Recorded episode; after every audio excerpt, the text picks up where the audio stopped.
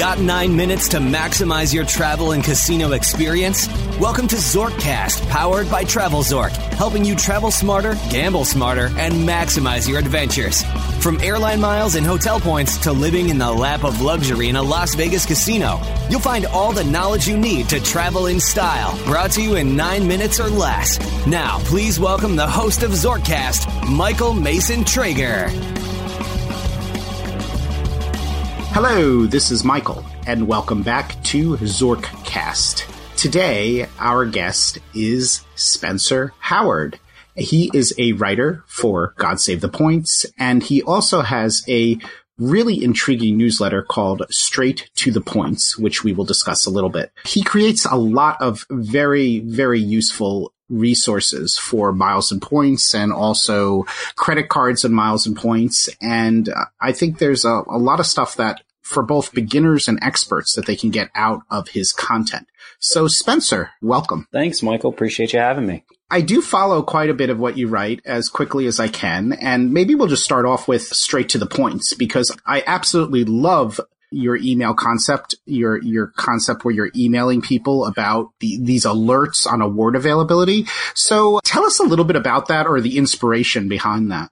Yeah, I can. Uh, I guess it was actually I was researching an article and I was just kind of playing around with uh, Virgin Atlantic and looking at kind of like what what you could book on Delta and I started comparing availability to what Delta was showing and the rates Delta was showing. And I think it was originally to, may have been to Australia on the LAX Sydney route on Delta. And I just saw the sudden, it was like, wow, there's just like nine seats that you can book with Virgin Atlantic miles on just a ton of dates. And I was like, well, I should like share this. And I think I actually put it on what at the time was my like personal blog. But then I just decided that, well, people seem like they're interested in this stuff but it's you know it's it's tough to book award seats. I may as well make it a little bit more give it to a smaller group of people who really care. So I created an email list and started sending out newsletters with opportunities to book. Generally, like I try to find four business class or first class seats or two first class seats or something on international routes. Yeah, and I just run through all the dates that are available, best ways to book, things to watch out for, a little bit on what the experience will be like, and then just kind of a quick rundown of how to book whatever I send out. So yeah, it's grown pretty quickly in the last six months, and it's been a lot of fun. So it's it's sort of you know what I love the idea about the four the four seats because it's it's basically going against what a lot of people will often say like I don't have time for miles and points or there's no real award availability or I can't really find availability for a family. And while we all admit that that it is nowhere near as easy as it was years ago. I mean, the possibilities are definitely still there. You just need to put a little bit of time into it and be resourceful. And it seems like you're at least inspiring people to do that, which is fantastic. Yeah, I mean that's the hope. Like I can't necessarily like find every individual's personal, you know, or put together their personal travel plan, but it, I try to provide a, enough dates that it gives a lot of people the opportunity to do so. I know in December I sent out an alert about Qantas first class space. I think it was, I can't remember which route it was. It was either like LAX to Melbourne or DFW to Sydney. But I mean, it was like two first class seats, which just kind of doesn't happen. And I know of 10 people who book that just because like they're the kinds of travelers like me who are like, oh, great opportunity. Let's go for it. But then there's also the others where it's just like four seats on like, you know, Swiss or Austrian business class between the US and Europe. And it's a chance for people to take their families. So I think that's, you know, that's exciting. It's, but I understand why people don't want to spend all the time searching. So, you know, I try to do it for them. No, no, that's great. When you think of things today, I mean, I'm always thinking a little bit about the future. Like, you know, this is a little bit, especially the way that you approach things and the way that I've always approached things over the years it's a little bit of a game. And of course, games tend to modify and change over time. Are you optimistic about the future or what, where do you see things going? You know, not like, oh, everything's going to be devalued more, but do you still think, you still think there'll be a decent number of opportunities or like, what's your gut feeling about the next couple of years with regard to award redemptions and miles and points? Yeah, I think it's easy to be cynical. And don't get me wrong, like I have any number of issues with airlines just making unannounced changes and, you know, Delta Delta's my pet peeve because my dad's like, he flew 2.8 million miles on Delta. So I grew up around them. So it just hurts when they don't tell you what's going on. But at the same time, like I actually think we'll we'll continue to see interesting opportunities. I think as with everything, kind of the game evolves and as you said, modifies going and there will be devaluations, but it's I, I guess I'm not as end of the world as some people seem to be. And I think especially for like the American like credit card market, like there's I mean, look at all the different credit cards we have now with like bonus categories and I mean, I have some like small business clients who I've helped set up a kind of their their kind of credit card portfolio. And I mean, they do really well and they like, you know, they work really hard. They have to spend money on their cards, but because of bonus categories, they're able to kind of earn a good chunk. And, you know, when they finally do take a little bit of a break, they can go do something fun. So I think there's still, I still think we're seeing kind of a, at least some innovation in the bonus category side of things. So I think that will help at least offset the, the devaluations a little bit. Yeah, I mean, I think the bonus categories are absolutely stunning because it's such a, it's such a great ongoing benefit. Like, of course, when you sign up for a credit card and you get 50, 75,000, 100,000, you know, points in a currency or in airline miles, that's really great. That's more of a one-time deal.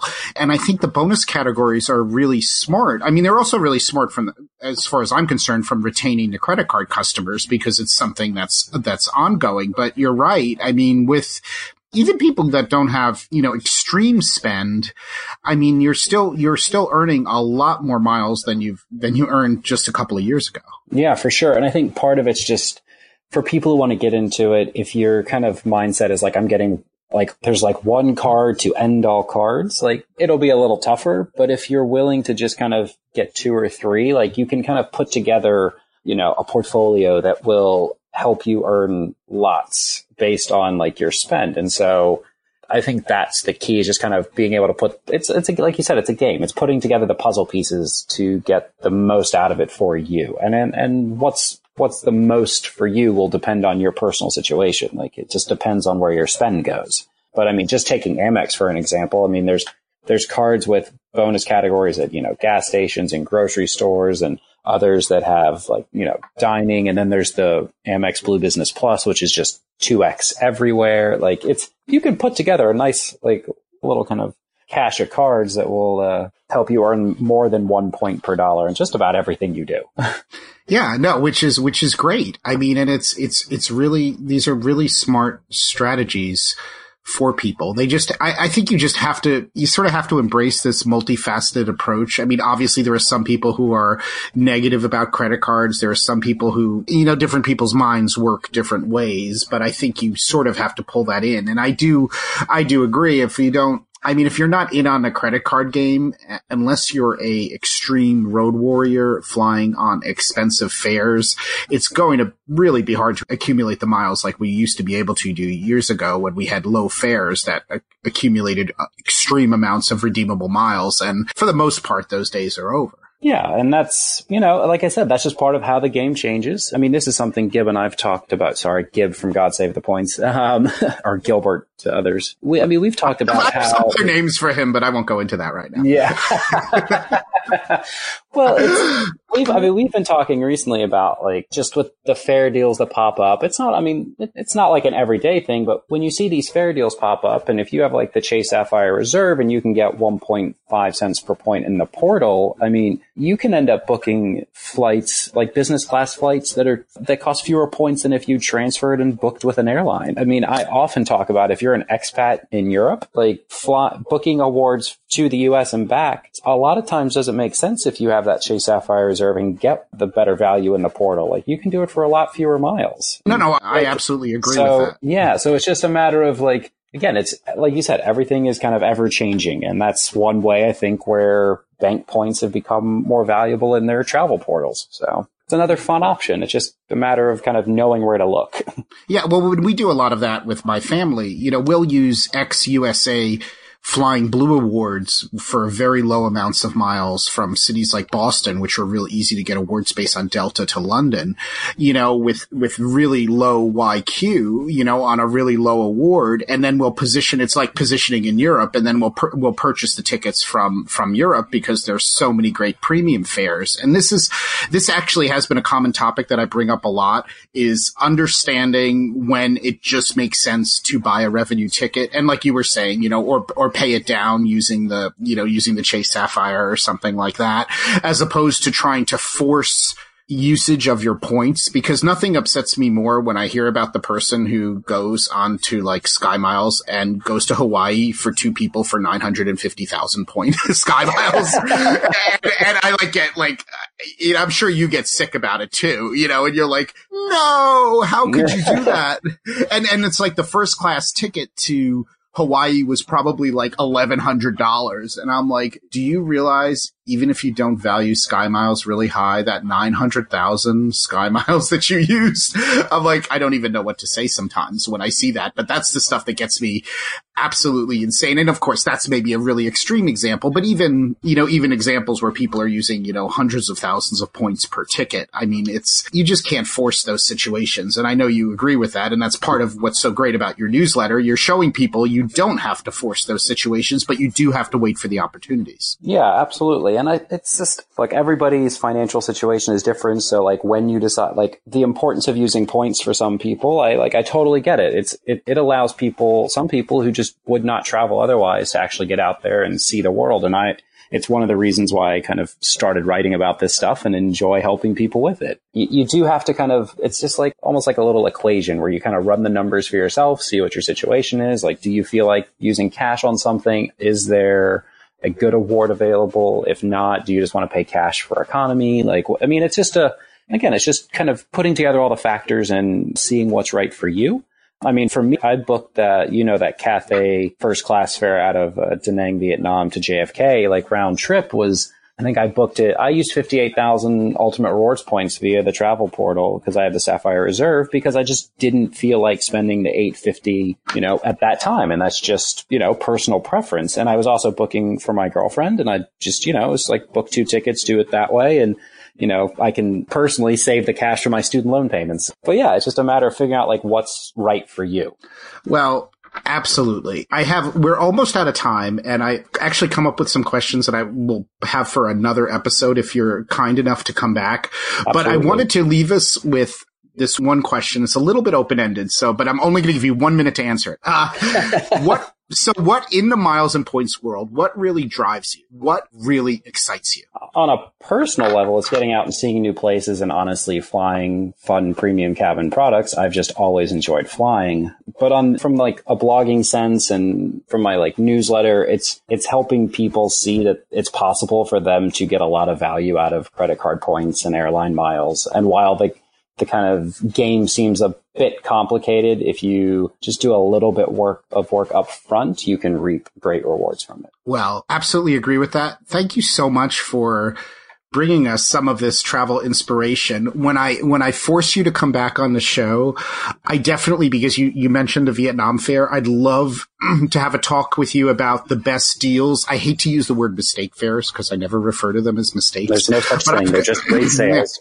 exactly. They're super, they're flash sales. I use that word all the time, but I had a couple of really good ones over the last couple of years. I'd love to banter with you about that. I also, I meant to get to discuss with you about how you got started in the game. And I have a very interesting journey, uh, my miles and points journey. So maybe we'll talk about that. And I also, I'd like to talk to you a little bit about your thoughts on some of the casino related loyalty cards, like the M Life credit card. Most of them are not compelling, but I think that could be a really interesting episode too. So I'm going to rope you into coming back pretty soon. That sounds great.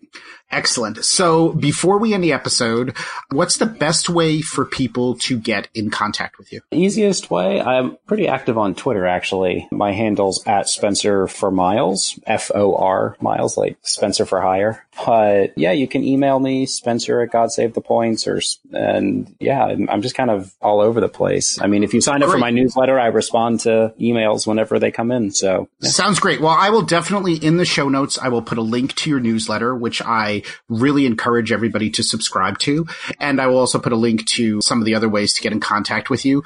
Thank you so much for joining us today. It's been great. Great. Thanks so much for having me. Well, until next time. You've reached the end of your stay with us on this episode, but we encourage you to visit our website for more resources at travelzork.com and to continue the conversation on Twitter and Instagram at travelzork and facebook.com slash travelzork. Travel smarter, gamble smarter, and maximize your adventures right here on Zorkcast. Until next time, good luck.